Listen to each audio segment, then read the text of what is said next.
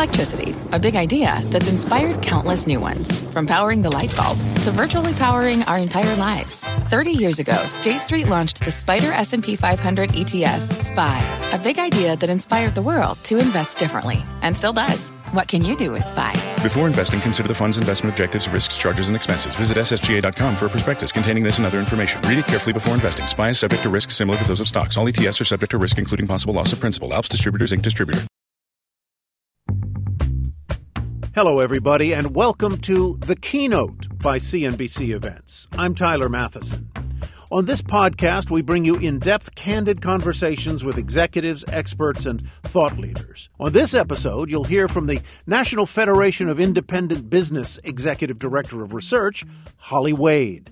The NFIB is a nonprofit and member driven voice for small businesses across the U.S. Wade joined my colleague Kate Rogers at CNBC's Small Business Playbook on August 11, 2021, to talk about the current issues small businesses are facing, including supply chain issues, labor shortages, and government resources. Here's their conversation. I'd love to just set the tone right now for small business in America. We saw the latest data from the NFIB uh, for last month. Optimism took a leg lower, largely because of the ongoing labor shortage that so many small business owners are facing right now. Tell us how big of a challenge that is. Certainly. NFIB uh, represents small businesses in Washington, D.C. and in all 50 states. And overall, small business economy has improved since the beginning of the pandemic but they're facing two major headwinds. One is the labor shortage that you just mentioned, and the other is supply chain disruptions. And so both of those are particularly difficult for small business owners right now. You mentioned supply chain. We are seeing that in our own polling as well, that a lot of small business owners are experiencing shortages, hiccups in the supply chain. What are you hearing from your members about how they're absorbing those challenges? Uh, because those are also leading to higher costs for goods. Are they absorbing those costs? Or are they passing them on to the consumer? Absolutely. So the supply chain disruptions, they're impacting significantly or moderately about two thirds of small firms that we survey every month. And it's over all products, all types of products. So whether it's uh, food inventory or lumber, obviously the microchip situation is of concern. And for those who are experiencing these disruptions, they aren't expecting the disruptions to ease up anytime soon, not for six months or later. And so they're having to adjust business operations to absorb those costs, and many are passing those costs on to the consumer. That is one of their main ways of dealing with not only the supply chain disruption cost increases, but also having to uh, increase those costs for those uh, positions that are available to compete for labor supply. And if you're a small business owner who's watching and you're saying, hey, I'm one of those businesses that's facing a supply chain hiccup or issue right now, is there any way to get out in front of this, especially heading into the holiday season for so many retailers that are likely looking forward to potentially recouping some of the losses they experienced last year? Absolutely. So one of we've surveyed many of our members and we have found that they're doing all sorts of measures in adjusting business operations to accommodate for the staffing shortage that many are experiencing, including and mostly the owner having to uh, pick up hours themselves to uh, increase um, their ability to to meet those uh, consumer demands, um, but also overtime and increasing position part-time positions to full-time positions. This also includes for many restaurants having to limit the hours of operations or even sometimes the days of operations. So a lot of moving parts for small business owners to navigate, which is becoming particularly stressful for them. Certainly, we've done so many stories highlighting exactly what you just mentioned: limiting hours, inability, uh, you know, to find enough staff. As we talk about small business outlook, it's impossible to ignore rising COVID cases around the country and what Delta potentially means for business operations. We saw small business owners get so creative last year, come up with new ways to operate during the pandemic. We thought we were moving ahead into a new normal, but now this is another headwind for small business owners. Any advice uh, you can give on what this might mean as we look at a fall that may look like the fall we experienced last year? Yes, indeed. Certainly, small business owners had to adjust rapidly last year to deal with rising cases of COVID. Um, hopefully, it won't be the same situation as last year, but they're going to have to unfortunately navigate a lot of the changes in regulations. Um, many states and cities are now requiring masks, and small business owners certainly want to make sure that you know their employees, their customers, and themselves are safe and healthy. It's primarily good for their community and also good for business. So having to navigate the health issues related to COVID um, will certainly dominate the adjustments that small business owners need to make um, coming into this fall and winter. Is consumer demand there? We're talking about some of the, you know, adjustments, as you just mentioned, that retailers, restaurants, small business owners who are bringing staff back or perhaps keeping staff home are having to make. Do you think consumer demand is there? Is it pent up after what we've experienced as a country over the last year? Absolutely. Where our last COVID survey that we released um, last month showed that those who are experiencing staffing shortages Many of them are experiencing lost sales opportunities because of it. And so this is a particular challenge for small business owners in having to compete with their larger counterparts and adjusting business operations to mitigate some of those lost sales opportunities that they're seeing um, now, but also likely see in the coming months. This podcast is supported by FedEx. Dear small and medium businesses, no one wants happy customers more than you do. So you need a business partner just like you. Like FedEx, who understands your passion for serving your customers because they have the same commitment towards you.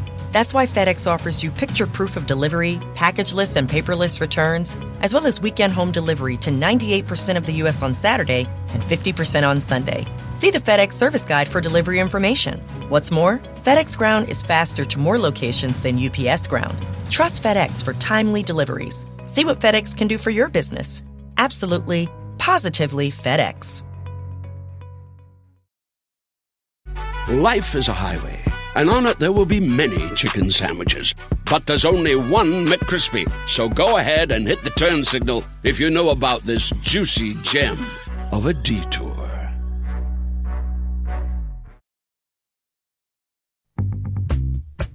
So many of the government aid programs, particularly the Paycheck Protection Program, which we followed so closely, and know the NFIB did as well as many of your members, you know that wanted aid were able to access it. Those resources, for the most part, have been tapped out, with the exception of the Shuttered Venue Operators Grant Program and some of the EIDL uh, loans and grants that are out there. There's a push to revitalize uh, the Restaurant Revitalization Fund, for example, because it was more than two and a half times, you know, over applied for compared to the $28.6 billion that was actually available for the hard hit restaurants that really needed that aid. Do you foresee that being replenished? Do you think that the government will have to step in once again with aid for small businesses if things continue on the path that they're on right now?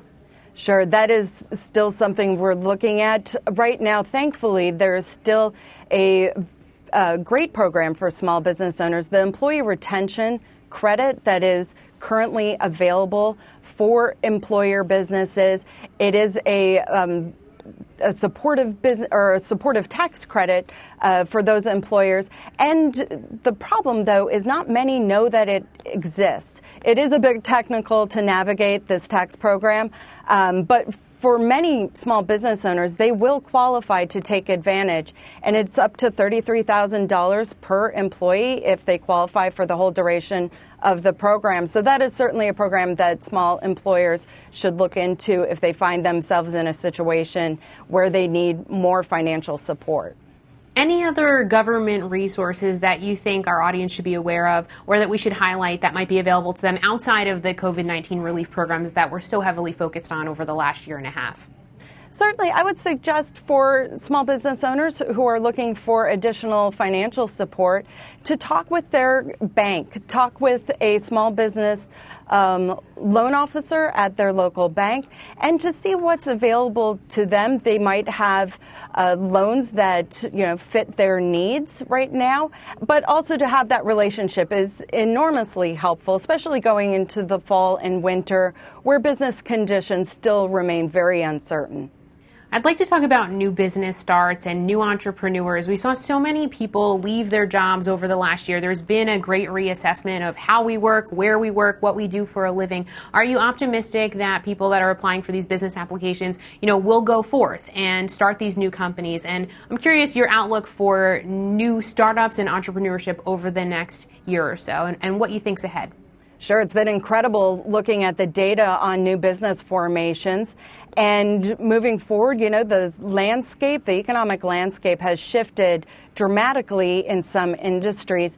And so that presents itself with opportunities for those who see opportunities in their local community um, to take advantage. And so I'm optimistic that we'll see more business formations in the next year and, and more folks looking to um, start employer businesses also. Uh, so there's a lot of opportunities that will likely become available already, but also in the next year or so. And so I have a feeling we'll see more of those business formations in the future. Holly, last question here. We've talked about several major headwinds facing down the small business community over the next year. What do you think the big, biggest challenge will be for the small business community, you know, heading into the fall in the next six to 12 months? Absolutely. I think the biggest headwind is going to be being able to fill those open positions. Our last survey showed that almost half of our respondents said that they have an unfilled position that they are trying to um, hire. And so filling those positions to take advantage of those sales opportunities will be paramount for the health of the small business economy um, in the next six months and going forward. That was the NFIB's Executive Director of Research, Holly Wade. She spoke with Kate Rogers at CNBC's Small Business Playbook event on August 11, 2021. The keynote is produced by the CNBC Events team. For more information on upcoming CNBC events and how you can join us, please visit CNBCEvents.com. I'm Tyler Mathisen. Thanks for listening. This podcast is supported by FedEx. Dear small and medium businesses, no one wants happy customers more than you do. So you need a business partner just like you. Like FedEx, who understands your passion for serving your customers because they have the same commitment towards you. That's why FedEx offers you picture proof of delivery, packageless and paperless returns, as well as weekend home delivery to 98% of the U.S. on Saturday and 50% on Sunday. See the FedEx service guide for delivery information. What's more, FedEx Ground is faster to more locations than UPS Ground. Trust FedEx for timely deliveries. See what FedEx can do for your business. Absolutely, positively FedEx.